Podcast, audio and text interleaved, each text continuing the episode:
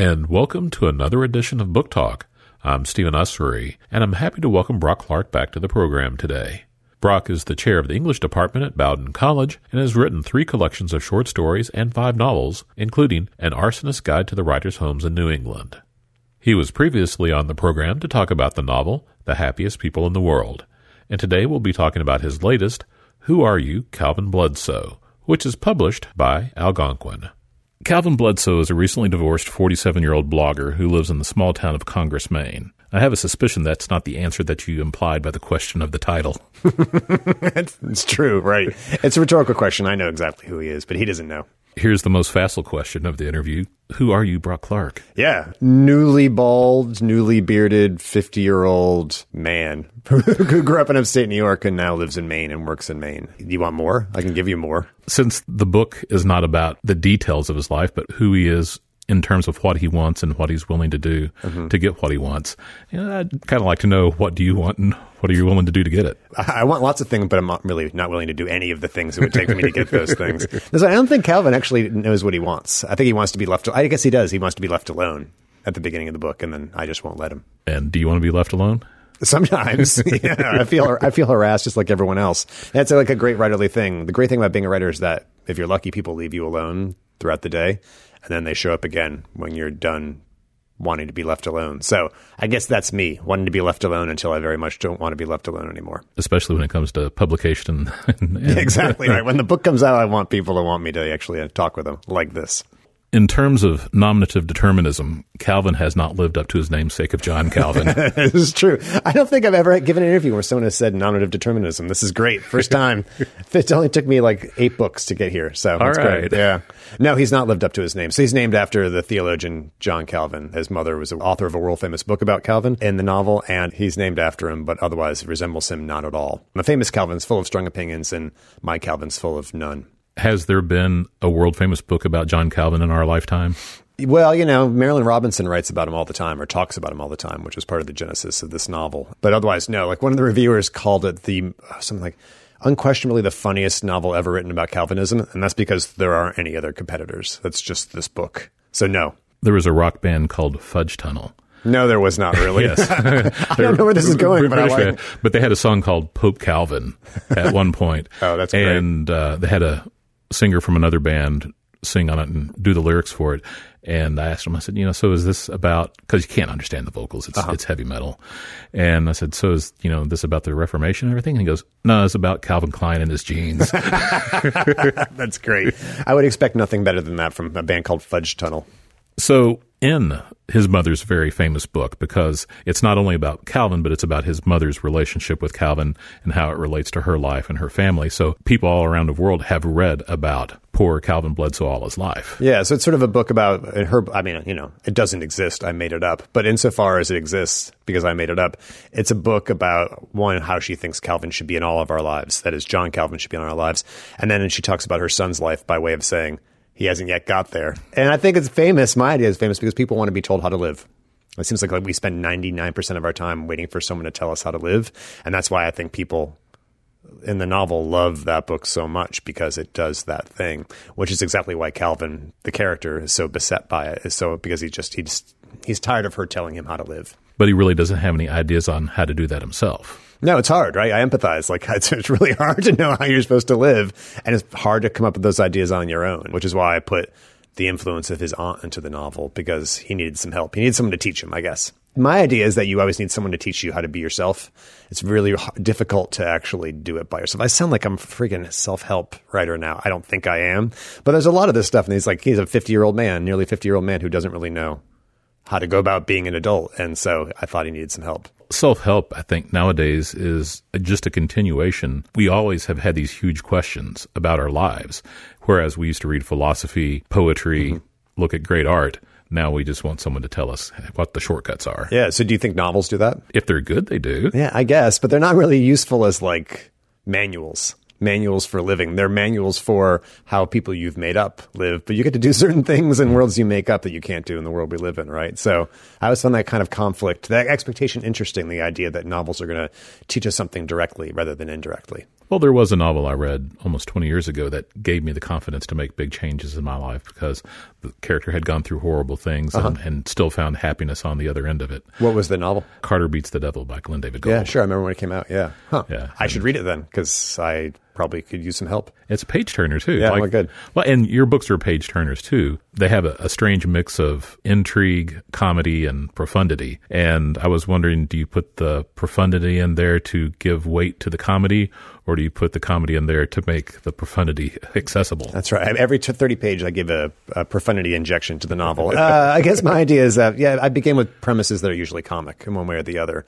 but they're always, even from the beginning, associated with something more seriously, like longing, mostly longing, or just in this case, death. This novel begins with two deaths. Uh, Calvin's parents died uh, in separate deaths at the beginning of the novel, and those, that's a kind of traumatic thing. And so there's already a kind of seriousness to that, even though I treat it comically. You know, there's all sorts of betrayal in my novels. That's serious, even though I treat it comically. So my idea is that you begin with comedy as a way to approach something serious because it sort of disarms the reader. Do you have the ability to stay on focus when you're talking about profound things in your personal life? Or no, I'll do anything. I'll like just yell squirrel so the person like gets off the subject right, right away. No, that so makes, it makes me profoundly uncomfortable. Uh, how do how do the loved ones in your life react to this? Well, they're used to it, right? By now, I, you know, I'm I'm capable of talking about serious things. You know, I come from you know a family of Yankees, so even the Italians in my family are like Yankee Italians, so they're super close to the vest, and they will let you know when something matters to them, but it takes them a long while and often doesn't come out directly. So that's just how I was raised. You mentioned his parents die. His father just dies essentially of old age. He gets a heart attack, has a heart attack, yep. And then his mother suffers a tremendously horrible accident. She's pulverized by a train. You're right. So the, the novel begins, I think it's the third or fourth chapter, and the chapters are very short, where she her car gets stalled on a railroad track and she's struck by a railroad hauling propane tanks to Canada, and just she's just incinerated. There's nothing left of her. So there are a lot of conflagrations in your books. Yeah. A lot of fire. What's going on there? I just have no other ideas. I, you know, none of it's intentional. When they were running the covers past me, there's a flame in the cover. I was like, why is there flame in this book cover? There are no, there's no fires in the book. And they started going through them. There's the one you spoke about, which the aunt gets burned. The fact that the narrator is a, pel- a blogger for the pellet stove industry.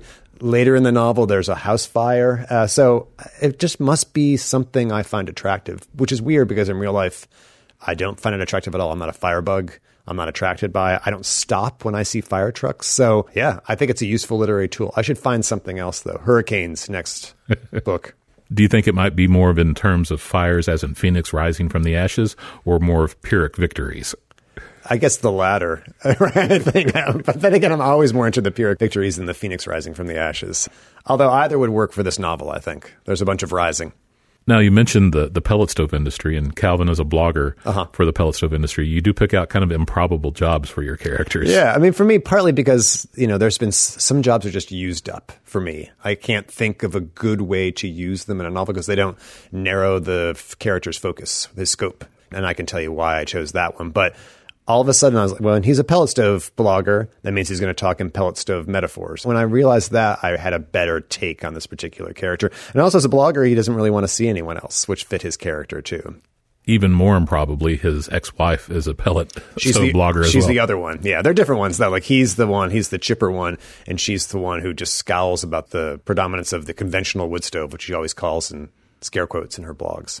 I found that in order to figure out if one of your friends has a pellet stove, don't worry, they're going to tell you about yeah, it. Yeah, that's right. People love to talk about their pellet stoves. I do not have one. I actually don't have many friends who have them either. So the, that part of the novel got started when I was in a an airport. I think it was the Portland, Maine airport. And this guy next to me was yammering loudly on his cell phone about how much he loved his pellet stove. And I, me, that stuck in my head. I had never met, at that point, someone who felt that strongly about almost anything, but especially a pellet stove. And so I just squirreled that away until the time came right to, to use it. Yeah, I didn't know if you had an axe to grind against big pellet stove or what. I love the idea of big pellet stoves. I, I, I love those kind of, those grand terms paired with something ridiculously mundane. Someone the other day, one of my students, not the other day, last year, used the term big Velcro. And I had no idea what she was talking about, I don't remember, but immediately I thought of someone who constantly talked about big Velcro. Eh, so I wrote a story about that too. There's no idea so ridiculous that I can't find use for it. In some ways, Who Are You, Calvin Bledsoe is kind of a mirror to your last novel, The, the Happiest People in the World. Mm-hmm. There you have Jens from The Happiest People mm-hmm. is kind of a schlub living in a small town in Denmark.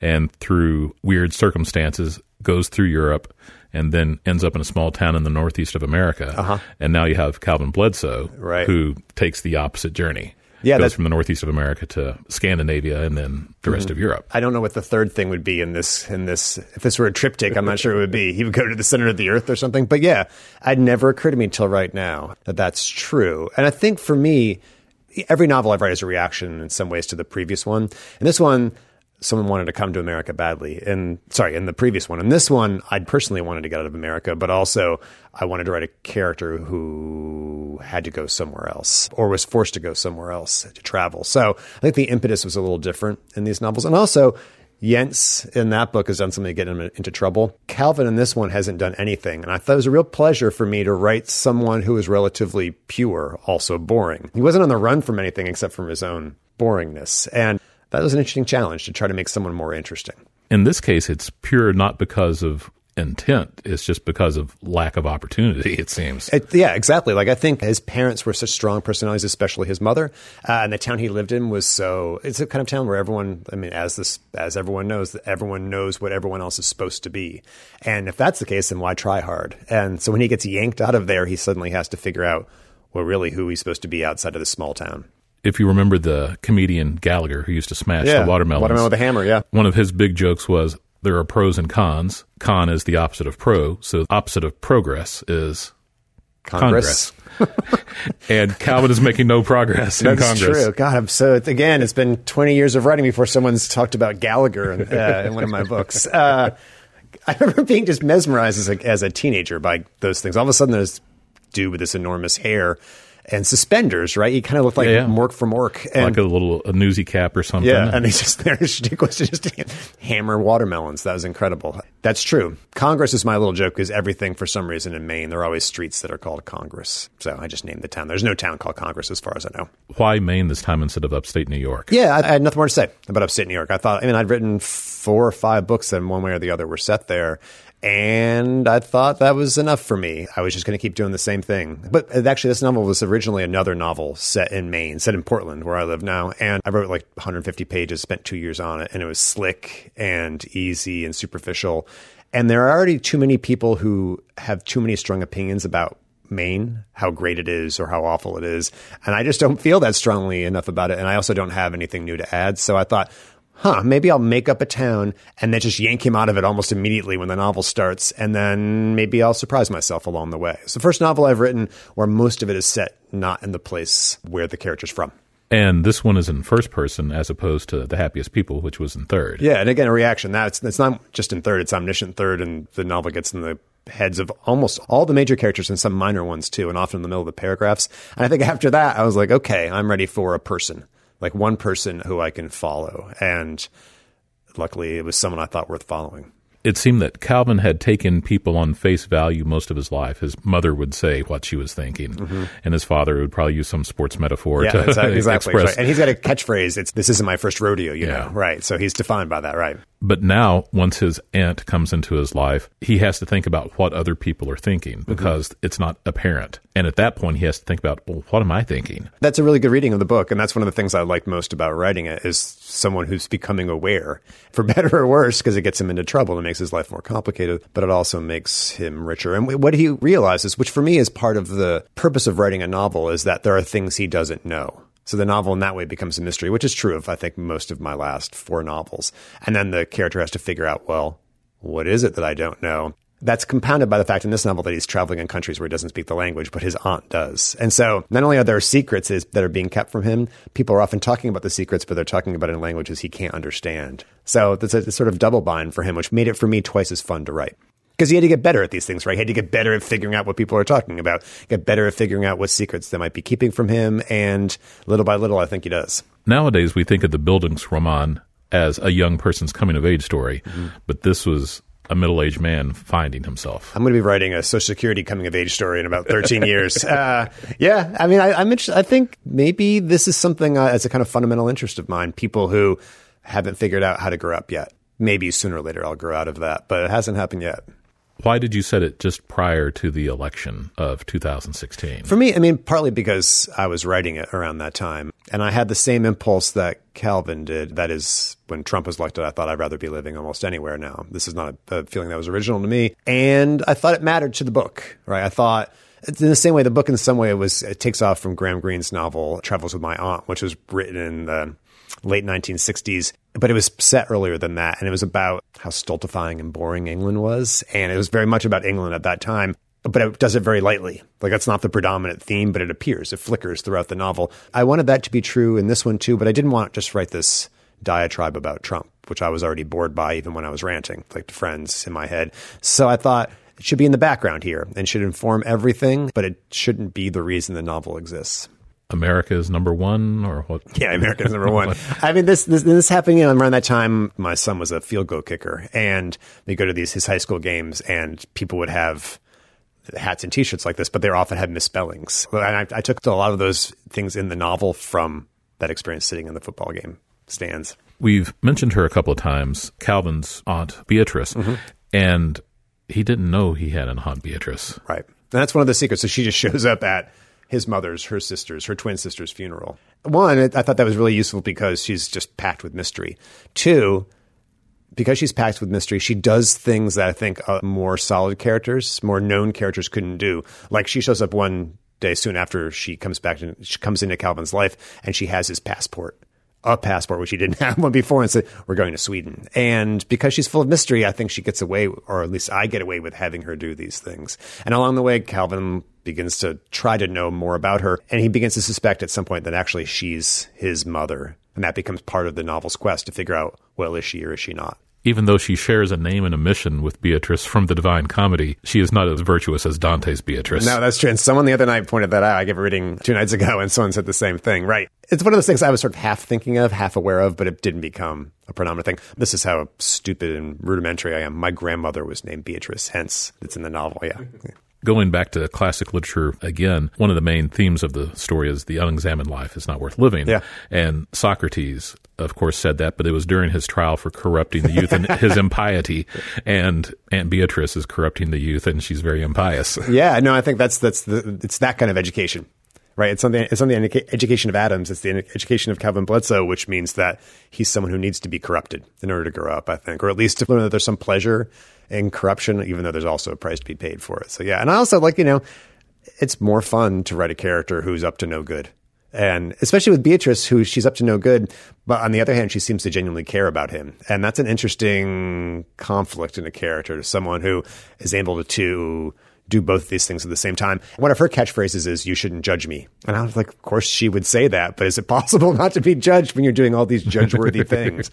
It was fun to learn about her character. I liked her tendency to make sweeping generalizations and not justify them. Oh, because God. The point about the keyless entry on cars was hilarious. That's when I knew I had her character, when I wrote that detail. And I have to say, I'd thought of that myself at some other random point before writing this book. It had no justification whatsoever, and I couldn't use it because it's stupid. There's no basis in anything, but I thought, this would be a character who says things that can't be justified, and so she doesn't bother to justify them, therefore making them justifiable, maybe wise. I don't know. I know enough about cars to know that it was mostly Fords and Lincolns that had those keypad entries, uh-huh. and that Henry Ford, of course, was a terrible racist. Yeah, right, right. That's funny. Yeah, that, that's true. This the one that I saw that made me think this was a Lincoln. Also, when they get to Logan Airport in Boston, she said that a Dodge Lumina had been following them. And I know enough about cars that there's no such car. And I went, she's either stupid or she's lying. She's lying. Yeah. It's also my thing, like, novels have a certain kind of flexibility. In a novel like this, you can get away with making up cars because I make up other things also. But it served the point very well because mm-hmm. it showed, at least to me, that she wasn't trustworthy. Yeah, and then she does all sorts of things right after that that make her even less trustworthy. I mean, she's a thief also. She steals a truck with a dog in it early in the novel. So that's, you know, we learn about her pretty quickly. Yeah, she has strong opinions on public conveyance. She likes to talk about transportation, right? Boats in particular, she loves. Trains, she has problems with. And I was thinking about it, I said, boats would be terrible because if someone who's chasing you is on the boat, it's kind of hard to get away at that point. I know. I, that that would be a good... I don't think I've ever seen a boat chase scene. I mean, I've seen boat chase scenes where boats chasing each other, but no one chasing another person on a boat that I can think of. That is a that is something worth trying. I guess you could push them off and it would be pretty easy to get rid of the body that yeah, way. Yeah, or you could disguise yourself. It'd be like the, the sort of like bizarro Love Boat where like Captain Steubing gets sandbagged and then someone comes out wearing the Captain Steubing outfit and sees if he gets away with it. Okay, that's the first Love Boat reference in all of my interviews. All right. Someone has tried to corrupt Calvin in the past, and it's his ex-wife, Dawn. She mm-hmm. wanted him to move to Charlotte, yeah. and I could understand why he didn't want to move to Charlotte. We're just going to throw Charlotte under the bus now. Yeah, you know, I chose Charlotte. I grew up in upstate New York, and every, all my high school classmates who worked in construction moved to Charlotte because there were things being built there. So it always, in my mind, seemed like a place that was that kind of place. And they would always, when I would see them, like, oh man, you got to move to Charlotte. I was like, I don't think I do. Uh, but that seemed like a proper place for her to want to go to, somewhere new, like new in terms of like the buildings are new compared to the old crappy ones she had come from. So that seemed the right about place. I don't want to slander Charlotte too much. I wish I knew more about it so I could actually slander it accurately, but I've only been there once. Mm-hmm. It seemed okay, but it didn't seem to have a lot of personality either. Yeah. Yeah. That's, I guess, my impression too. What is it that you enjoy about stretching the credulity of minor points, like the, the blogging for the pellet industry and, and things like that? Well, it's the kind of thing that exists. Blogging exists. But as far as I know, the pellet industry, blogging doesn't exist. So I thought, well, let's see, let's create this world where people actually do this thing. And it's related to the world we know, the world of bloggers. But they're blogging about something so cockeyed, so seemingly inconsequential that the reader doesn't know how that works, and so you have to build it up. So I would, you know, they would do these two different kinds of blogs. He would do this thing where he'd be really enthusiastic and he'd work in personal detail, while also then talking about rebates on, you know, the Jutsal superconductor, which is something I made up. And then Don would just rant about the conventional wood stove, and it was fun to have those things mirror the plot progress as it went along. So as the novel goes on, the blog posts change a little bit to mirror where the characters are literally and physically. Because at one point we have to decide if we're reading Calvin's or Don's blogs. Yeah, right. There becomes there becomes a kind of blog impersonation there, which seemed appropriate. I mean, I, the novel that I began writing before I gave up on it was supposed to be about how we live now. And it was, like I said, slick and easy. But these blog posts and then the faux blog posts, the impersonating blog posts, seem to try to comment on that lightly, where people, you never know who's actually saying these things to you through your screen. And I thought that would be a way to say something about the contemporary moment without yammering on about the contemporary moment. And I think John Calvin would be very disappointed in Calvin Bloodsoe with the amount of lying he does in his blogs. I know, that made me happy, right. And he lies about the lying to himself. He says the lies, there's no point to them, which makes them harmless. But then he admits later on, lies always come with a point. So, yeah, yeah. I mean, Calvin would have hated much of Calvin's life, right? Aimless, passive, not full of opinions. He has no opinions at all because the people around him have very strong ones. I think the theologian would have disproved of that. I was trying to think, was there any particular reason for the last name Bledsoe? He he bled so that we may live or something like that. Do you want another dumb answer? Sure, dumb answer. The man. Quarterback, Drew Bledsoe, for the New England Patriots was in my head. Uh, that, that's really it. So she's asked Calvin to go to Stockholm, Sweden with mm-hmm. her, and he says, no, I, I don't even have a passport. Yeah. And then she produces it, and then the ticket. And then he still says no, but she cons him into going into the airport with her. She is a really strong, vibrant character. She's, I think, in her late seventies. But there are moments where she acts really feeble. Plays the old lady card. Yes. And so the old lady likes to be walked to her gate, uh, I think is the line from the. And he distrusts that, but he goes along anyways because that's who he is. He's passive. And then things happen in the airport that convince him fast that it would be better to go with her than it would be to stay at home. Basically, that Dawn, his ex-wife, who doesn't act like his ex-wife, wants him to come to Charlotte and keeps on him to sell his house in Congress to move with her. And then he gets a phone call in the airport saying, Dawn, like, oh my God, you sold the house. When are you going to come to Charlotte? And the house has been sold, or at least it says in the internet the house has been sold. It's without under him knowing. Contract. And under so contract. Suddenly the offer seems pretty damn good. Being a middle-aged schlub like I am mm-hmm. and like Calvin is, you know, I was feeling pretty close to it. And then you started mentioning all these places that I've been to myself personally. I'm going, wait a second. That's really you. Yeah. I don't, I'll take kindly this to Mister Clarke. Well, it's this, the schlub is me too. So I've been to most of the places, although not all in the novel. There's the internet, so I could look up things I hadn't mm. been on the internet, so I feel all right. Plus, you know, the narrator, there's one moment where I actually have been in Copenhagen, I spent a good amount of time there, but there's one moment where he has to describe the place he's going into, the building he's going into, which I've been into a couple times. My memory of it was kind of fuzzy, and I was like, I'm going to use this fuzziness to my advantage and have him say, it's difficult to describe things when you don't know where, where you are. Yeah. And I was like, that was my way of saying, don't look for accuracy here. And he starts keeping a list of all the things he's learning from his aunt. Uh-huh. Right. The kind of commandments. Yeah. Right. Thou thou shall not thou shall always go through the back door. Thou shall sleep with thy sister's husband and all of these things. And she approves because they're basically a catalog of the awful things she teaches him and done wittily. She says that she wants to show him her old haunts in Stockholm mm-hmm. and then later Copenhagen. But weird things, of course, keep happening. Right. A copy of his mother's book shows up in his hotel room. Mm-hmm. He meets a pornographer who features small rodents and gerbils named Jerby in particular. Yes. uh, yeah. So I think for a while he she tells him that she just wants to show Calvin her old haunts. But he begins to realize pretty quickly that it's not just a tour, that she's sort of gathering slash stealing things along the way. And he has to figure out for what purpose. And this is part of what the novel does. It introduces characters who he's not sure, like the small animal pornographer. He's not sure how that guy matters, but because he's in the novel, the reader suspects, I hope, that he does matter and that we'll find out. And my hope is that all the characters are interconnected in one way or the other. One of the things the reader reads for, besides the pleasure, I hope, of reading the sentences, is to find out what they have to do with each other. It's also like Happiest People. There are a lot of nicknames in this novel, and a lot of the nicknames are just introduced as nicknames without any kind of context by the aunt. And so he has to figure out, well, who the hell is the conductor, the who's admiral, the sociologist, yeah. the admiral, and yeah, that's also part of the mystery of the novel.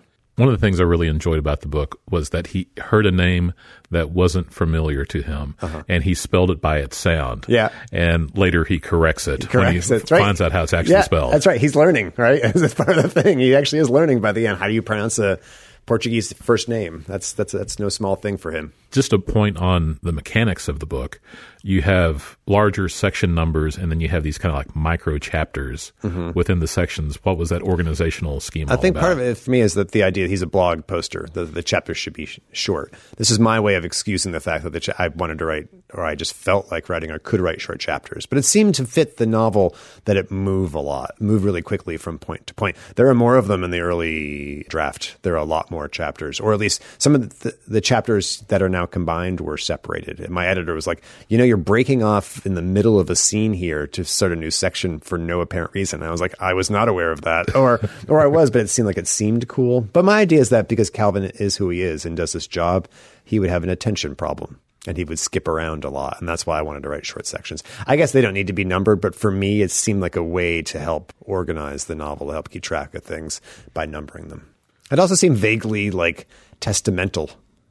Right, you could mm, think, yeah, yeah. Uh, and that seemed that seemed right for a book about John Calvin, like verses in each yeah, book. Exactly, you know? Yeah. So, were you a blog reader before this, or did you have to start investigating them to understand? I feel it? like I knew enough just by being a casual reader of blogs to know how they worked, but no, I did no special investigation for this at all. I, maybe I should have. I don't know, but I, I feel like again, like as far as I know, there aren't blogs about the pellet stove. There probably are, but I felt because it was this thing I didn't know if they existed, I could make it up as I went along, while also having some knowledge of how blog posts work in the back of my head. Also, having an ignorant main character absolves you from having to do much research. I keep, it seems. I keep doing this. I keep having ignorant characters, and so I don't have to then do certain kinds of hard work for me, which would be grinding for me. Like in this book, in, in Happiest People in the World, I was often in my study yelling faster because I would get blogged, blogged. I would get bogged down in these details that didn't matter. They're often details having to do with backstory or how a character was feeling, and it wasn't helping the book. And so I think speed is is essential in this book because otherwise we would hear get big, big paragraphs about John Calvin. And I think the aphoristic John Calvin is much more interesting than the full-on John Calvin. So how much Calvin did you have to read before this? I read some. I mean, I don't, you know, it seems like a lot. Uh, I have no idea how much it actually was. But when I was reading, I was also cataloging quotes from him that I thought would be interesting for the book, used ironically at first, but then sometimes used sincerely. And they often became plot points. After I'd read enough Calvin, I had a list of these things. As I was writing, I was like, oh, this is a moment where this particular quote actually would serve a purpose. Like early on when Calvin's trying to figure out how to eulogize his mother, and he comes up with this quote from Calvin that involves bowels. It's a bowel metaphor. And I was like, this would be a great inappropriate quote to use in a eulogy. And so I would used it there. And that was true for the entire novel. And when I exhausted them, I knew the novel was over. You had mentioned in the acknowledgments and, and before in this interview that Graham Greene's Travels with My Aunt mm-hmm. was a big inspiration for the book. What were some of the perceived weaknesses in that book that you wanted to avoid? Yeah, that's interesting. None. I mean, I know the book has weaknesses because it's a book, you know, and all books have weaknesses. In the past, this is true in Arsonist's Guide in particular, there were books I loathed. I'm trying to think which ones. Ethan Frome in particular by Edith Wharton, a novelist I loved except for this book because I was punished by it when I was made to read it in eighth grade, that I wanted to take on. I wanted to take on her version of New England. And this is true of the memoirs in that book also that I satirize. This one, I have nothing but fondness for that book. And so it wasn't even a matter of correcting something or addressing a weakness. It wasn't an homage either. I thought, oh, what an interesting kind of updating I can do for this book. Not just updating it for the twenty-first century, but also for America. Substitute America for Britain. Yeah, but I love that book. I really do. I love it in part because it's it's about big things, but it's very easygoing in its depiction of big things. And the narrator is calm, but he becomes less so over the course of the novel. And I, I, I like that a bunch. It's hard to do. He's also a literary writer who writes about intrigue, and yeah. and you do that, but with more tongue in cheek, it seems. Right. No, he uh, he talked about those books as being entertainment, right? But I think after a while, I think this is the book where he stopped making that distinction between literary novels and novels that were entertainment, and this became this is both of those things. And those are the novels by him I like the most, the ones that you can't properly distinguish between, whether they're literary, whether they're entertainment. They're both. How do you think that readers in general react to such a blurring of the lines there? Between literary and entertainment? Yeah. I think it's interesting. On my students, it doesn't even occur to them because they read pretty widely. They read horror and they read literary fiction. Sometimes they read literary fiction because I'm making them. We often read like literary horror also. So when I, I guess when you do that, then students are like, all right, so you know, you don't have to make the distinctions anymore. I've stopped making them too. I mean, there are some things that I'm like, this is stupid. I'm not reading this. I'll give it a shot. Like, for instance, in the plane today, there's a guy reading Chipper Jones's memoir. I'm not reading that. So, so I think well, that's, that's just because you don't like the Braves. That might be true. That's, that's fair enough. Otherwise, I don't worry about the distinction so much anymore. I believe in literary values. I believe in complication. I believe in irony. I believe in difficulty. But I also believe I want readers to be entertained. So you have to find a way to do all those things. So do you think there are elements of horror in this book as well? No. No, that's not a genre I'm really, I, I really into. But there's... It, it's the, the House of Horrors, though. It's the House of Horrors. It's true. She says that, not horrors in that way. The genre I've become really interested in the last twelve years since Arsonist's Guide is mystery, is suspense. I don't read a lot of them, but I read enough of them to understand what they have going on, what they have to offer. And part of it is speed and playfulness are the things I like a bunch. Every summer, whenever I'm in a rental house, a beach house, I'll... go to the shelves. I won't bring books with me and see what they got. And they always have Agatha Christie and, or Ross MacDonald or writers like that. And that I'm so happy to read those books because they teach me a lot about how to craft a novel. Have you ever read Lisa Lutz before? No. A contemporary crime fiction author. She had a, a series called The Spellman Files. Uh-huh. I know that I know that name. Right. And she wrote a book with a friend of hers. I can't remember if his name is Hayward or Haywood, David Hayward. He was a poet. Mm-hmm.